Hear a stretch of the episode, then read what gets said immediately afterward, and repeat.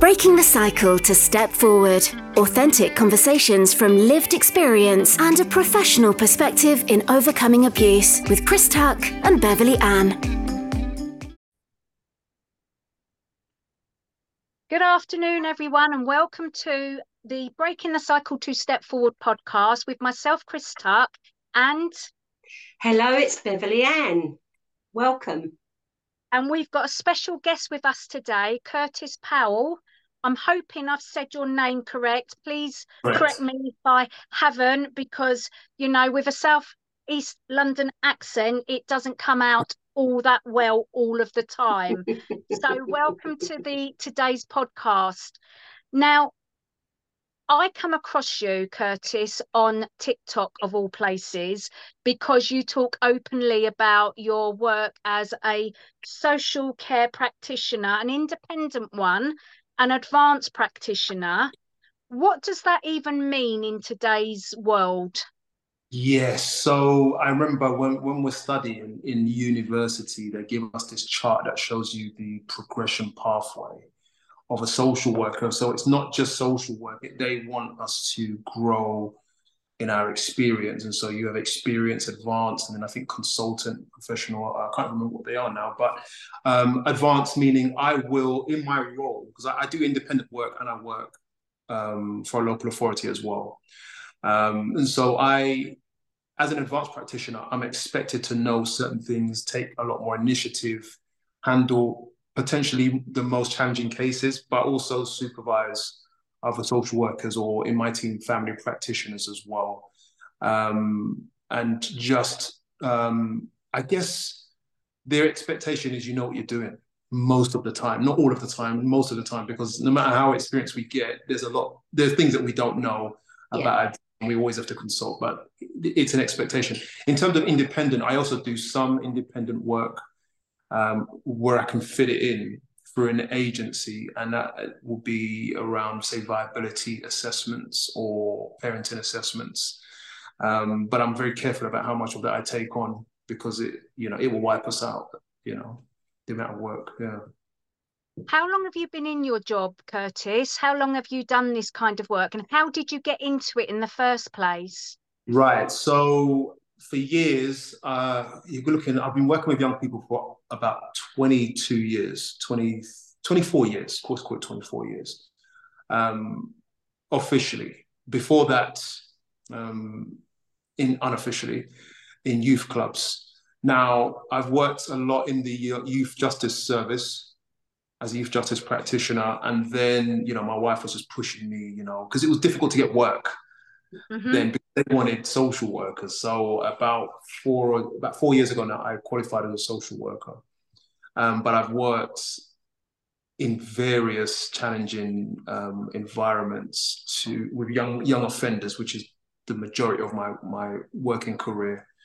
Um, court working, um, obviously home visits and assessments, the risk analysis and, and stuff like that.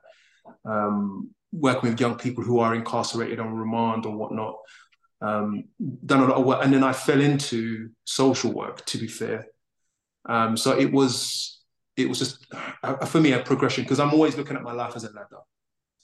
Yeah. Having having previously never done that, always just thought, oh, one day I'll just work it out. But actually, about about ten years ago, I thought, look, be progressive.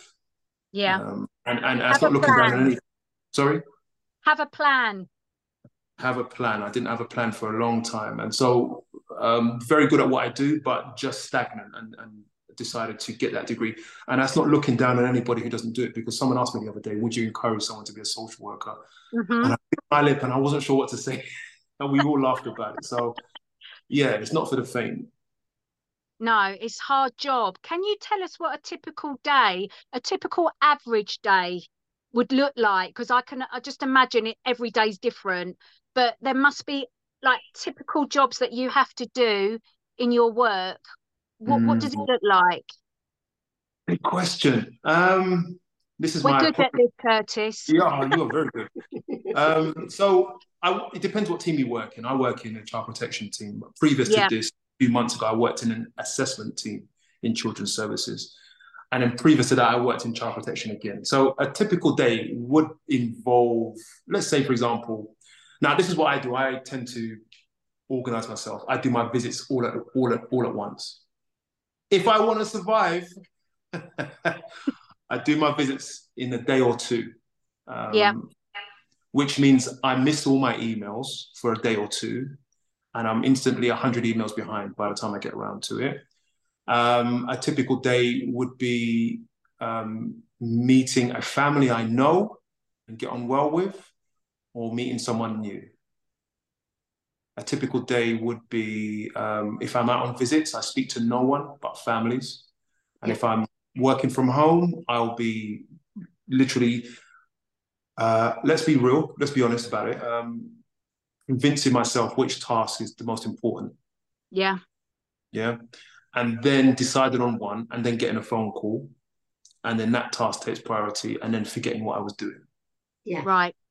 Yeah. If it's all right yeah. to be that, that social work, it has Please to be. do. Please be that yeah. honest because yeah. we want to sort of like explore your workload as well because you know bev and i are both survivors of child abuse and, and neglect okay mm. so we have both had interventions with social care and social workers in the past and the work that we do now we know there are fabulous social workers out there but we also know obviously in every sector of society every profession there's some not so good people. Um, they don't do what we would consider a uh, the best job possible, whereas mm. most do, but there are always some that don't, and there yeah. are always some that add to the problem. Um, yeah. So I know from the work that I've done that many statutory services, whether it be the police, social care, health, wherever, that the workload is um, too high yeah. Uh, exhaustion is high. Yeah. Um, attrition rates of people leaving their sector is high. Um, vicarious trauma is, you know, across the board. So self care is what Bev and I advocate all of the time, whether you're professional or just a survivor or both. So with all of that in mind, you letting us know what your work like is actually like and the challenges that you face on a day-to-day basis would i think really open up some people's eyes and and really make us appreciate what you're actually dealing with because you do as a a sector a statutory service get a lot of flack. We know that. Mm-hmm. so what is your answer to um all of that that i've just put to you right you know it's interesting i did a podcast and i think i'm going to redo it seeing as you're triggering me to uh, some of these thoughts, right? Look, you've got good and bad social work. I'm just trying to what what's in my mind about what you asked. Um, good and bad workers in every part in every sector. It just seems that bad nurses aren't called out or they're not noticed as bad, but social workers definitely because I think they hit a nerve. Um, what happens is with the workload as it is now, you're going to get good social workers doing badly. They're going to make mistakes. They're going to cut yeah. corners. It's the only way to do the job. So if I was to be honest about social work, I'm putting my neck on the block by saying this, but it, you know, has to be said. If I, uh, you know, I'm worried that someone's going to go and, and, and audit me um, and so what I'm finding myself doing is doing what absolutely has to be done. But there are gaps. But then that is every sector of health and social care. Absolutely. Yeah. Absolutely. So, sorry, go on. I was going to say the other thing is as well is let's be frank here as well. You're working at what we call the coal face. You know, you've got dynamics here where um, let's the family is breaking down or has broken down. There's abuse going on. There's lots of different things going on. And sometimes the social workers are expected to sort of li- literally come in with their super cape and find a way to solve it. And let's be honest it's not always there isn't always a solution that is a quick fix or a nice solution for everybody. You can only make the best look best choices at that time with the information you have. Yeah. so as chris mentioned you know i've I was brought up in the care system. For me, I'm actually grateful for that. I say thank you because I am the woman I am today because of the good people in the children's homes. And that's not the norm for everybody. But the the downside was I got sent back home again. So I was under a court order from the age of four, went into my first children's home to the age of 10. And then one day got this message, oh, fantastic, you're going to be home with your family for Christmas. And that meant all six children going back to our mum and dad with no support. So for three years, had the I was the main carer, and then we went back into care, which for me was fantastic. So we ca- I came from a very toxic, dysfunctional family, and I'm laughing because sometimes even now as an adult, I look back and I think, wow, at whatever our social workers because we had two different ones because some were under the borough of Bromley, some were under the borough of Croydon. I feel for those social workers because of some of the decisions they had to make. Yeah. But with hindsight, there's also some other questions that I wish the social workers were able to ask us as children that didn't happen. So I completely understand where you're coming from. And it's mm. good for, for people to understand that it's not a quick fix solution. And there isn't a happy outcome all the time for everybody, is there? No, I guess there's something I addressed really early on when I started this podcast. One of those things was the social pressure to go down a certain predetermined road that you don't agree with, but all the other professionals do. And you've done the work with the family. And so they can be bending. And I've been I've been subject to that a number of times, but I've bent twice. Um, I haven't spoken about this yet, but I've bent twice to do something that I didn't think was right. That was uh, to take a family to the court pre-proceedings, the court process, to take children. And I thought there's no need for that. But everybody around had a narrative. And I think that sometimes we are, no, we are always subject to a dominant culture. And at times it will come out, and that culture will say things that are not right. Mm.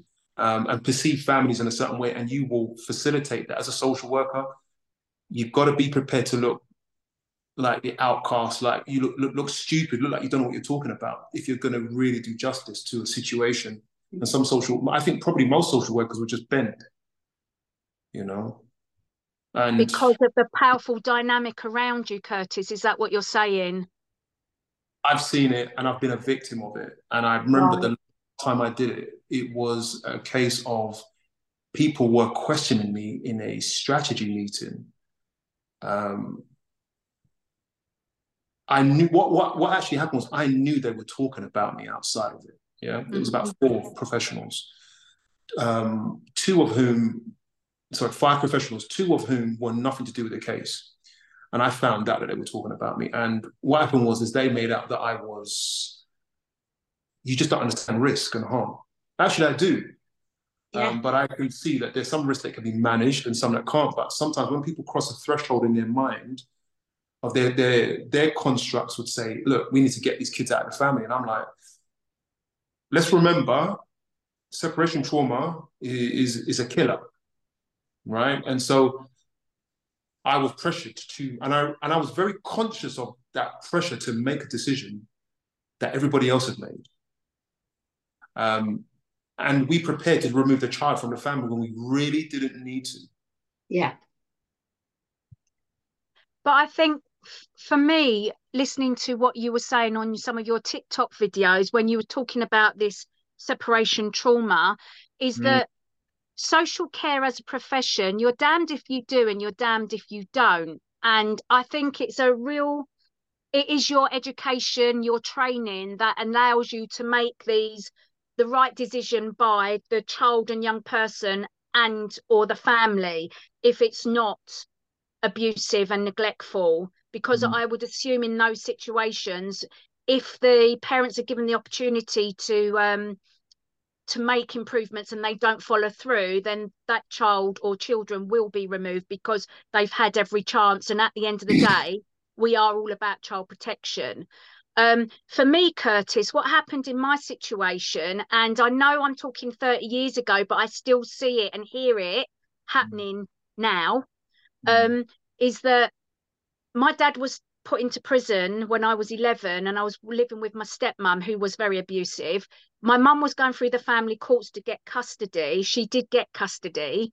Um, but then the social workers who were involved in our case all the way through that time, they sort of like rubbed their hands together as if, you know, oh, right, okay, we dealt with that, clap, we can walk away because they thought that they had placed us with my mum and my stepdad and everything was hunky dory. But then another cycle of abuse happened and there was no uh, connection with the um, social care because they'd walked away, thought they'd done a good job.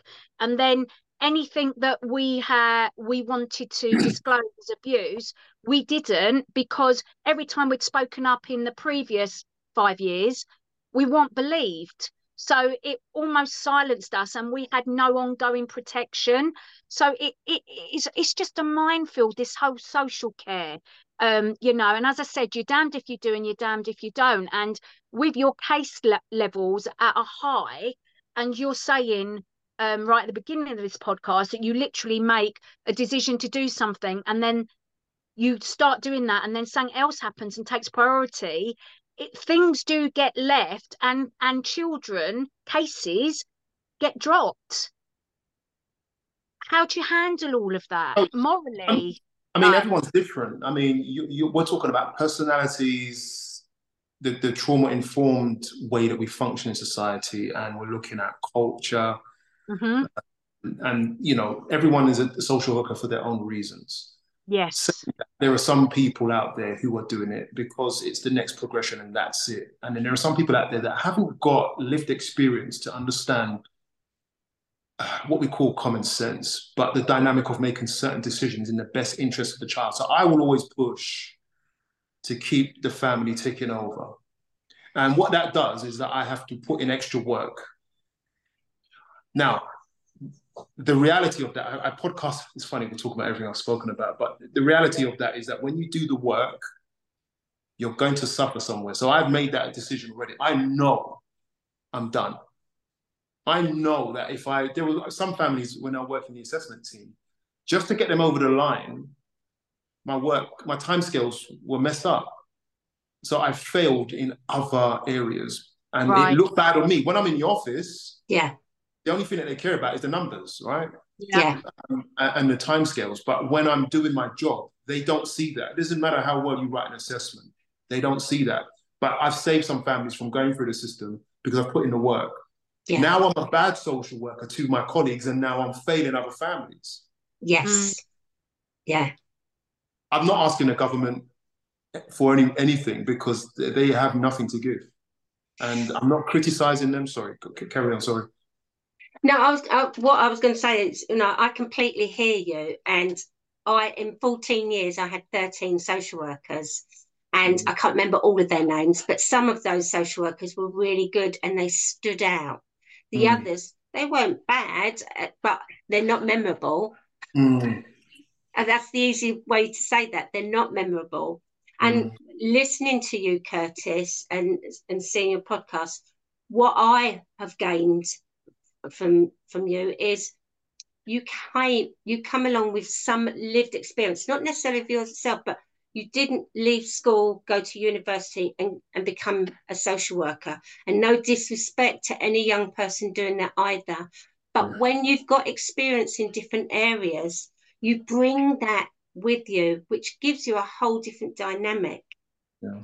But it's really interesting to hear what you're saying because you're obviously very passionate about what you do. And so, in one way, you're doing the role that you really want to do and you're following your passion. But from a colleague perspective, you're not you you're not ticking the boxes. You're not getting the scores in. Now mm. how would you like to see that change going forward if i had a magic wand? You know it's it, this is a good question. I don't think it's all about social workers i think that there are people out there that do more important work. I think that um, the work is is uh, sorry can you hear music in the background no it's okay yeah um, my daughter doing her thing um, I think the answer is we need to have 10 times as many youth workers and family practitioners. I don't think it's about social workers. What we as social workers really are are um, on a like on a lizard, it can lose its tail like a crab can lose its claw when things go wrong. That's what a social worker is. We're that disposable limb. When things like Victoria Climbié happen, it's yeah. the social worker to divert all that energy away from the people who are really decision makers. Yeah. Mm-hmm. Uh, so, so I know what I am as a social worker. Um, I'm a liability to myself and to government at some point. What we, if we were looking at, so I, I know my limits. I'm going to tick legal boxes and meet the judge and represent. That's really my role. When it comes to doing the work, the true original social work, which was which fell short back in the day. It fell short for you all. It's a long, it's, it's come a long way, but it's still got gaps. But back in the day, social work was just visits and giving advice. The people who need to do practical work are the family practitioners and the youth workers. I had a conversation yesterday with a colleague, and um, she was talking about, and this is, it, I've worked in this field for, for so long. She was talking about a 16 year old who keeps going missing. He's always caught with a knife. He's on probation and he's not stopping. And I said, you know what? Um, I've worked with these young people so much. I know so many people who could help him. Absolutely. Turn this boy around, but he's not funding. Yeah the social worker, the social worker is going to turn up to the meetings and and talk about risk and harm, and everyone's going to represent. But it's like my wife says because she works in a similar field. All all those hours of meetings are nothing. Yeah, mm. absolutely with you.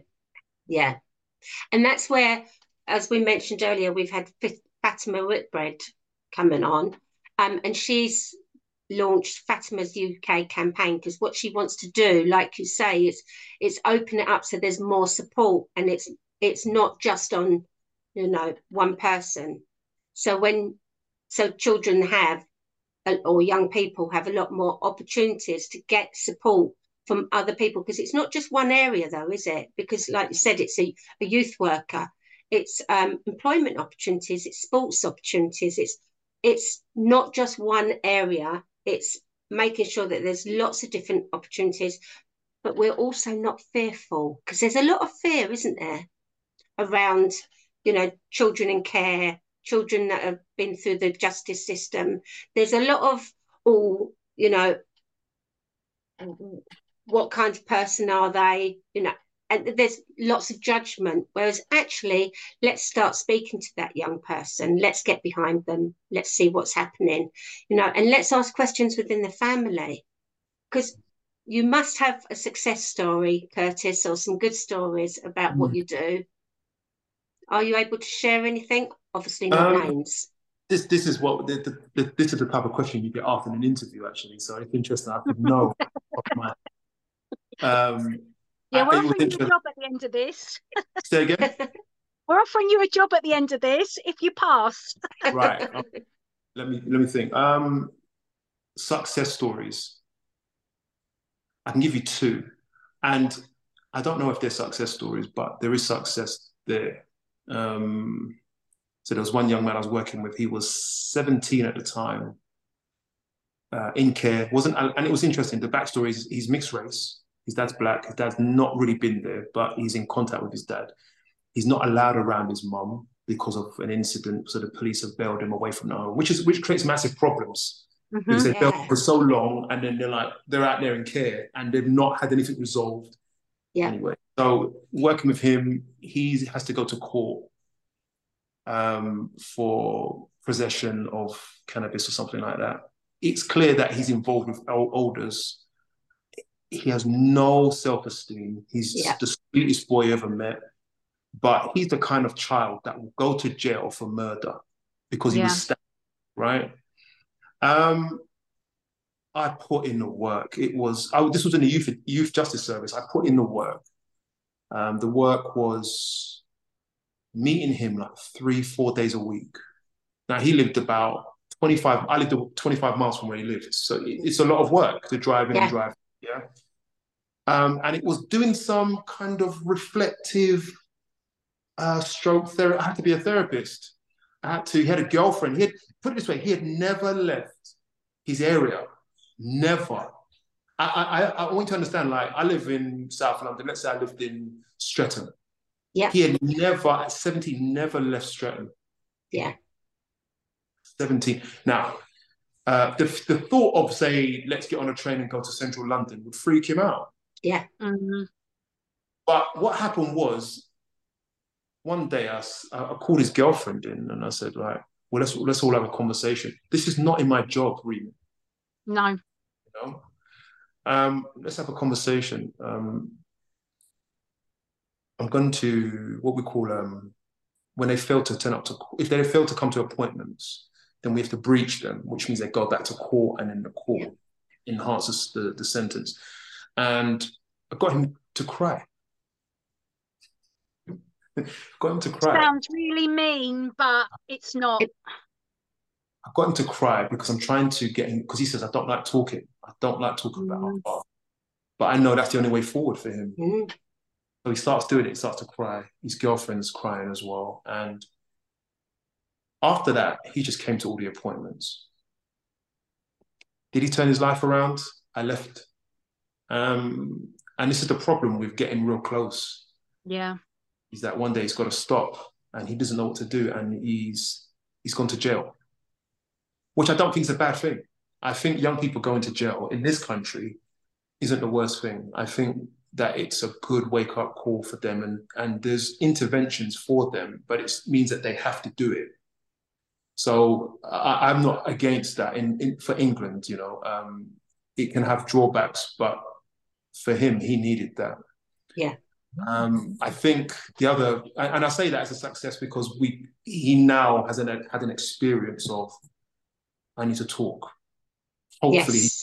but the other success story is this, and, and I'm going to throw a lot here. I'm not going to be too long on it, but working with a family Yes. on paper, multiple child protection uh, accounts over the yeah about three or four, four or five children. Um, if you listen to the way that other people break down a case, you will fail a family. I'm Yeah. just giving you advice. You've got to just know that family for yourself and trust yourself. And although I read their account, I take them as they are. Yes. There'll be people around me saying, Curtis, this family, they've been like this. She's a bit of a disguised compliance. She's a bit, of... but what they're really telling me sometimes is they don't know how to tackle. Yes. Do you know what I mean? And so I'm like, okay, look, let me see how we get on with this. I'm getting on like a house on fire with this family. And I found out mum was lying to me about all her success of how she's been getting on in, in Yeah. the corporate meeting. And when I found out she was lying, I took her for a drive in my car and I said, look, uh, need you to be honest with me because the next step we're going to court. Yeah. The neglect serious. She broke down and cried. And her crying is important. I'm not trying to make people cry. I didn't know she would, but she started to cry and said, I hate my life. Yeah. I And I said to her, so I'm not going to judge you.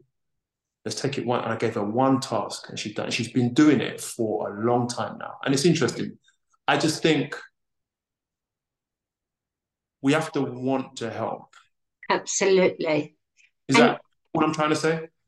what I think's really what I'm hearing is, you know, obviously when my experience of being in care, being under court order was years ago as well.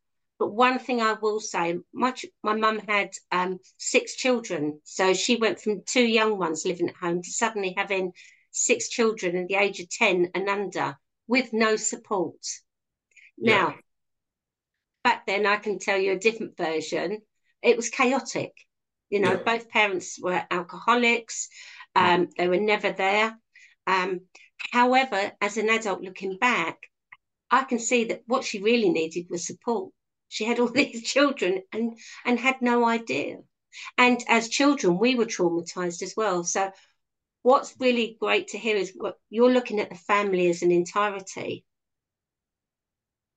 And you know, I can think of one or two of the good social workers that I had, you know, they would connect, they would find out ways.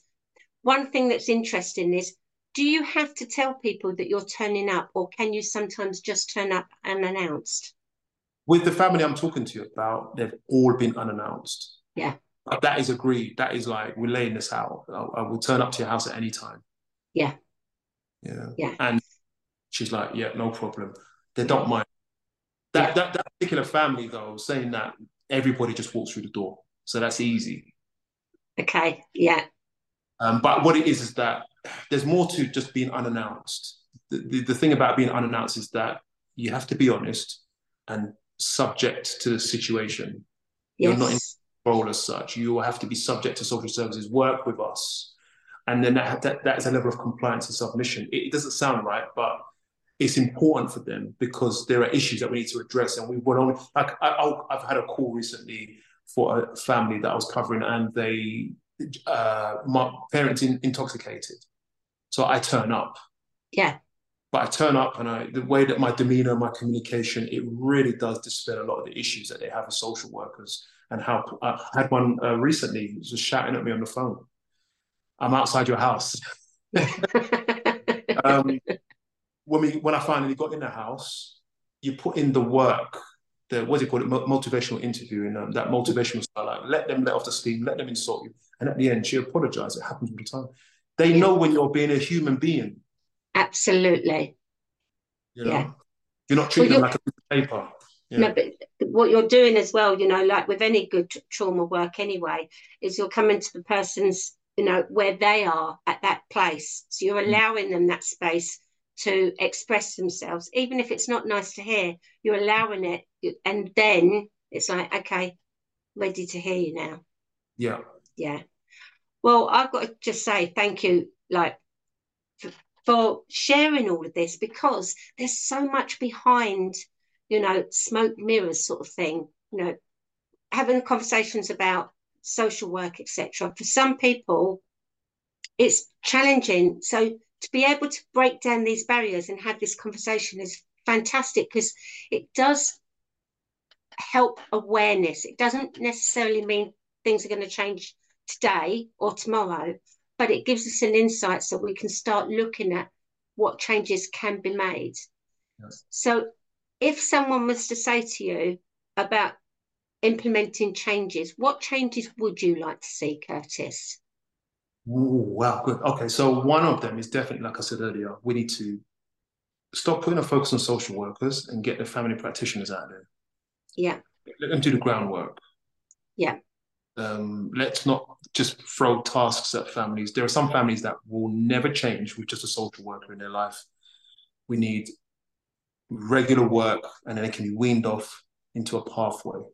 Um, the other, I guess, is we've got to do something about the administration.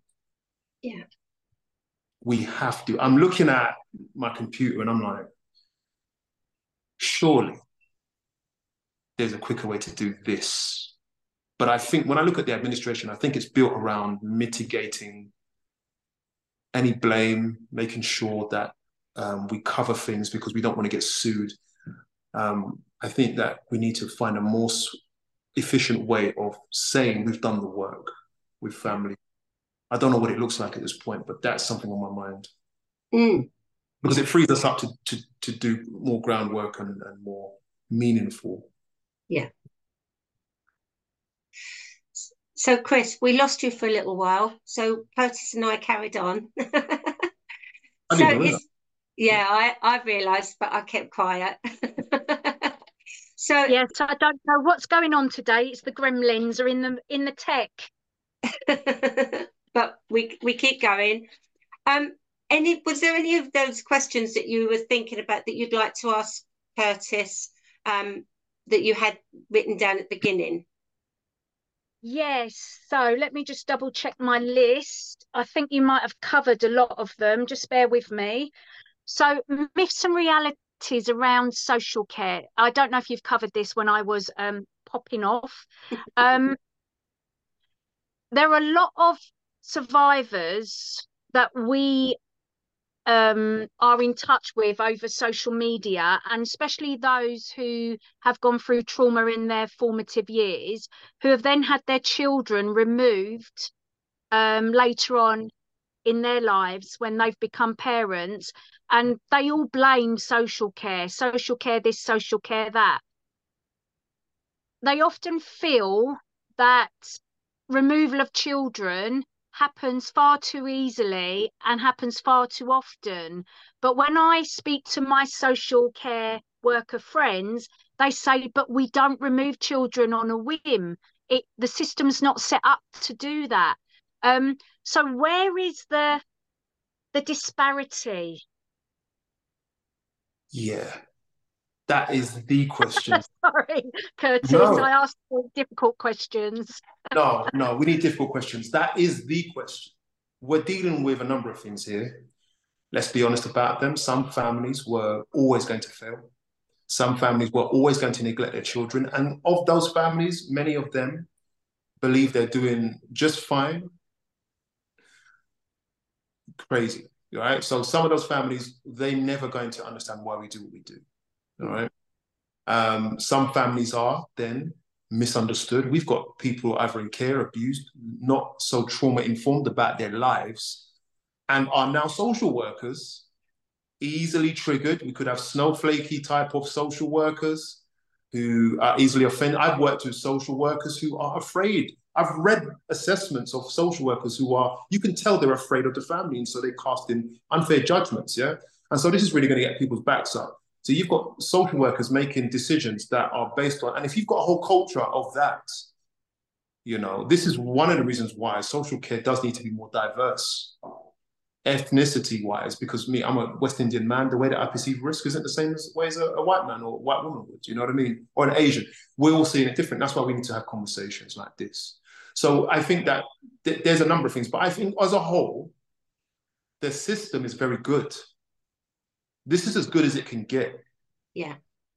The problem is, is that, and this is one of the things I've done. Um, like I say, when I say to social workers, do the work with the family, meaning face your fear. You're stepping into a home, a lot of hostility, whatever fear. You have to explain extensively why this is happening. I've seen it done very badly. So I've worked with a family where the home was severely neglected. Mum's a drug addict. Don't know where that is. Five children, feces in the house on the carpet. Yeah. She, the kids hate me. Wasn't my case. They're going to be removed in a few weeks' time. Yeah. Mum kind of got it, but the kids didn't. The work needs to be done. You can't just pop children out. So I think one of the biggest issues with social care is that social workers are afraid to talk to the clients yeah. about why. Go deep why. Yeah. You know? And tell them go and fight for your kids afterwards. Yeah absolutely. Absolutely. And and that's let's be honest that's what happens a lot of the time anyway with the mm. fear factor. And you know chris and i host workshops sometimes within social care people are unable to have the conversations that need to be had. And when you say about the children, you know, that's their everyday reality. So when you say we're being taken, you're being taken now away from your your the mum that you know and love, if it's not explained to them and given them time, they don't understand because you know, I remember how my upbringing, I thought mine was normal. I thought that what I'd experienced wasn't traumatic up until I was in my early 30s because it was my norm- normal. Isn't that what mm-hmm. goes on in other people's lives? So you can mm-hmm. understand, you know, children do need that time to be aware that there's, with support, that this is for your best interest. Yeah. Yeah. And, and I'll just say I've worked with uh, families where children are going to be removed. And this is one of the, this is I picked up my phone today to record this. I've been stewing on this for a while. Okay. Um, you're going to have to prosecute a family, in effect, say, look, we're taking your children away. Um, but also support them. Yeah. Simultaneously, which is that sounds yeah. impossible. To get them to trust you in the process, you've got to still do the visits and encourage them and let them know, you know, at the end of this case, we're taking your child because you can't do it. Yeah. That is something I'm going to podcast on in a minute. Yeah. Good. I would mm. listen to that one. What do you feel about the family court situation as well? Because obviously, oh God, it's probably another podcast by itself, to be honest, Curtis. But the family courts, when it comes to parental alienation, um, where um, we're seeing a lot of women from where we're sitting and the work that we deal with, where um, they're being, where there's been sexual abuse and the child has either disclosed it or shown it. Parent whether it's usually mum then tries to stick up for the rights of the child and then they're told through the court process that they shouldn't be highlighting this because if they do their children will be removed and they will be put with the alleged perpetrator. And when i first heard that i thought that doesn't happen. But I know it's happened to at least 10 people that I personally know now in my circle. Um, so it is a thing and it is happening. So the actual court system, the family courts, because they're closed, we're we're we're seeing that this abuse is happening all over again against the parent who is just trying to stick up for the rights of the child and protect the child. You Have know, you come across that at all in your work? Yeah. Well, well, this is it. It's an incredibly complex situation. It's it's like people are screaming in society. Why are the rape conviction uh, conviction rates so low? Yeah. And well, how do you prove this is a type of crime? How do you prove this? Mm. She said yes. I said no. She he touched my child. My child told me. Therefore, my child's telling the truth. Mm-hmm. Um, it's incredibly complex the reason why its conviction rate so low is because the, the nature of what we're talking about is difficult to prove. Yeah. And so what we're moving towards now, which is a problem, is guilty before innocent. Well, I can see us creeping slowly towards that. Now, w- when it comes to children, I've uh, I've done Section Seven reports uh, around parental alienation, and I found that mother was guilty of parental alienation because I dug deep into the story. Yeah and a lot of gaps in well, why is there so much trauma on a child, but the, tra- the child has never experienced trauma. Um, mom's crying, the, the child, the, both children are crying. They're, they're, like teenagers. Both children are crying their eyes out. You're wrong, you're wrong. And I'm like, what do you want to do?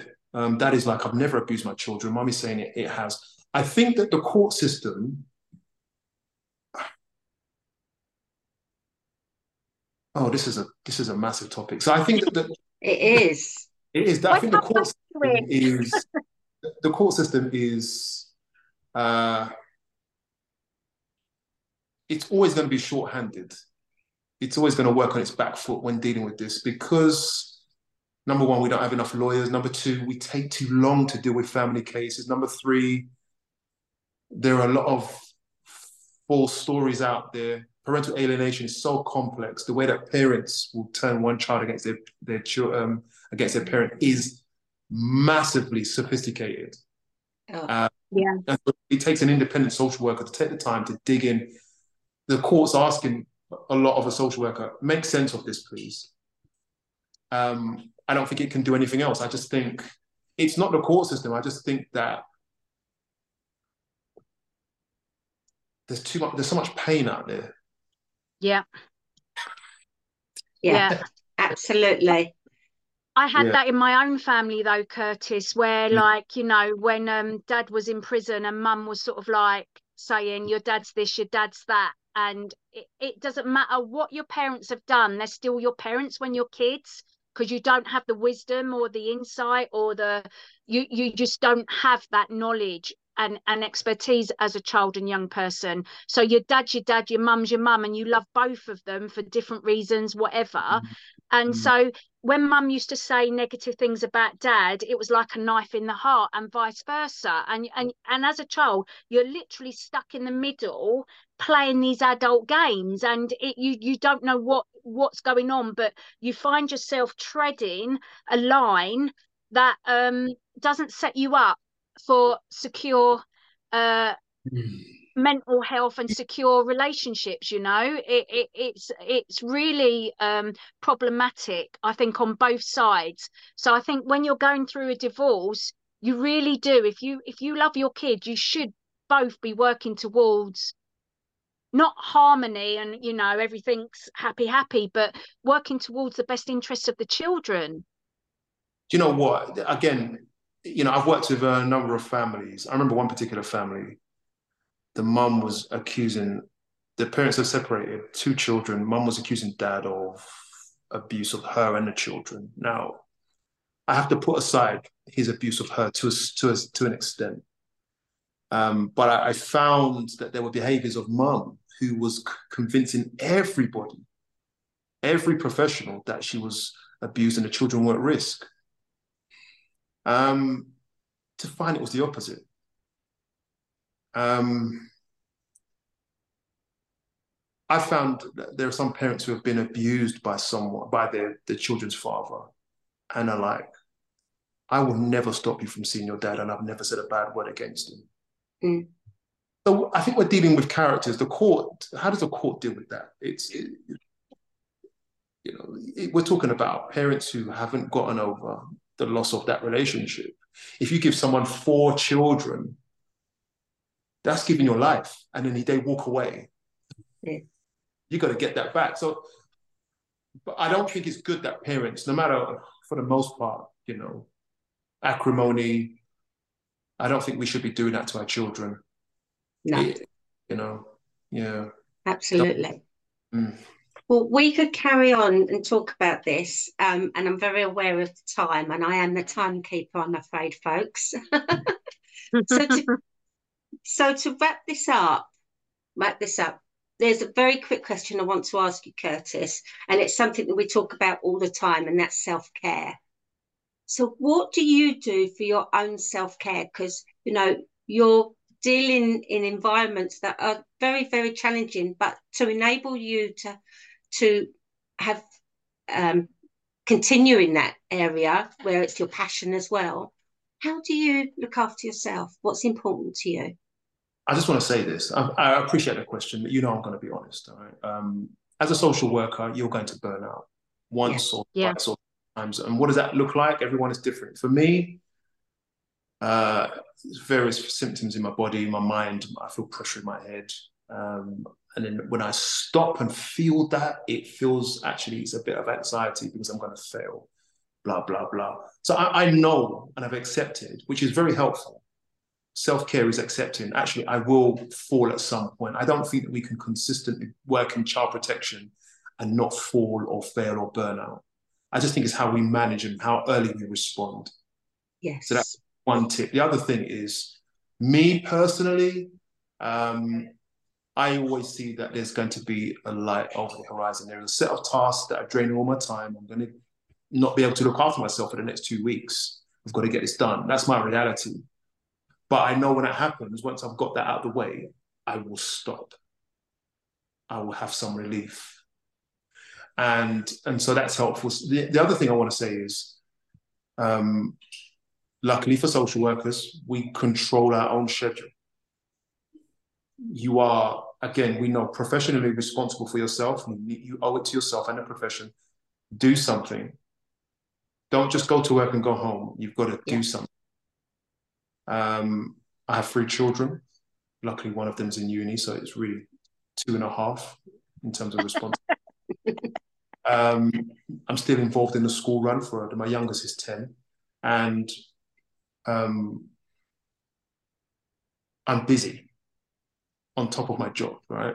So I would say to people, you know, um, you're gonna there's something you're gonna have to let go of. Yes. And this, you have to spend less time with your children just to get yourself together. They will get it and they will be fine because they're loved. The other thing is, lastly, I look at my schedule and I say, right, um, I'm I'm logging off three, four, four hours early today. That's it. I'm going yeah. to the gym, going for a walk, I'm logging off. That's a lifesaver. Absolutely. Yeah. Thank you so much for your honesty there, Curtis, because this is something people don't want to talk about, you know, especially within the profession. So thank you, because it's something that we're very aware of. Um, we get a lot of support still doing what we're doing. We can't not. So thank you. I, I just I, I just want to say one more thing. Um, hearing more about your both your past, which is interesting. You're both coming from a similar space of this care system and all the stuff that you've been through. I've got a good eye, and I would never have guessed that you've been through that, which is a testament to the work that you're doing for yourselves. Thank you. It's a lot of hard work, and I'm very proud to say that eight years ago, I went, I visited a Category D prison um, for young offenders. Young, uh, they were young males, and it was about business class. And one of the lads, he had some gumption. He kept asking questions, and he was very much like, mm, "What do I want to listen to you for?" And I said, "You don't have to." And he said, "And it's all right for you. You've been born with a silver spoon in your mouth." And I said to him, "Thank you very much for that. I'm going to tell you at the end why I appreciate that the most." Yeah. And what was fantastic was he was asking the questions that all the others wanted to ask. And it didn't matter about his attitude. He wasn't being rude, rude. He was just saying it as it was. And then at the end, when I responded and I said, Thank you for that compliment, because when I was 16, I lived in a hostel on my own. The outcome for me was really low. So when I'm talking to you about the biggest tool you have to have is trust yourself, and then others will trust you. It's about looking at yourself. I'm not just saying it, I've done it myself. And we constantly do do work on ourselves. I'm a big believer. So thank you, Curtis, because that is something, you know, for too long I had kid from care written on my forehead. And then once they found out that I was a kid from care, it was like, mm, the judgment. So I'm proud of who I am and where I've come from but I'm also proud that it doesn't necessarily have a label on me, hasn't defined me. Mm. Yeah, I appreciate it being on here and hearing your stories. Yeah, and I appreciate you having me on to be no. really. Thank I'm looking forward to the no, next we'll have you on again. So yeah. much to talk about. And Curtis, thank you. So, would you like to share your podcast? Because we will add the link anyway at the end, but just so that people can hear and they can come and listen to you as well. Mm, sure. So on all platforms, all podcast platforms, on all almost all social media platforms, LinkedIn, TikTok, YouTube, Instagram, anything I don't even know. Uh, social work race. Um, it is set up for primarily social work students and newly qualified social workers, but it's for all of us. And it's and we talk about social work as we have done today. So I appreciate that that time today. Fantastic. I just wanted to let you know, Curtis, as well, that Beverley and I we did a training um, this year, a couple of months ago, Bev, for yeah. Social Work Week um, for Kingston. I don't know, Kingston and something. Kingston. Um, area and um, that that was a real eye opener. We just said to the social care workers, just ask us anything. You know, we're open and honest, and we used our lived experiences to raise awareness and to change practice. Yeah. So that's what we do. Yeah, appreciate that. Let's yeah. let's work. We can do this together. Yeah. Absolutely. It takes a village to raise a child, and we should do that within our community. It isn't just one and person. Protect. Absolutely, to raise and protect. And our mm. children yeah. are our future. Mm. So, on that note, we're going to say thank you very much. We're going to say goodbye. And if anyone's got any questions, please feel free to contact Breaking the Cycle to step forward at gmail.com or make comments under whatever platform you've seen this on. And if you've got any questions you want Curtis to answer, please send them in and we will be getting Curtis back at another time, even though he's particularly busy. But thank you very much for listening, everybody, or watching if you're watching on um, YouTube and look forward to speaking to you another day. Bye-bye. Bye, everyone. Bye. Bye.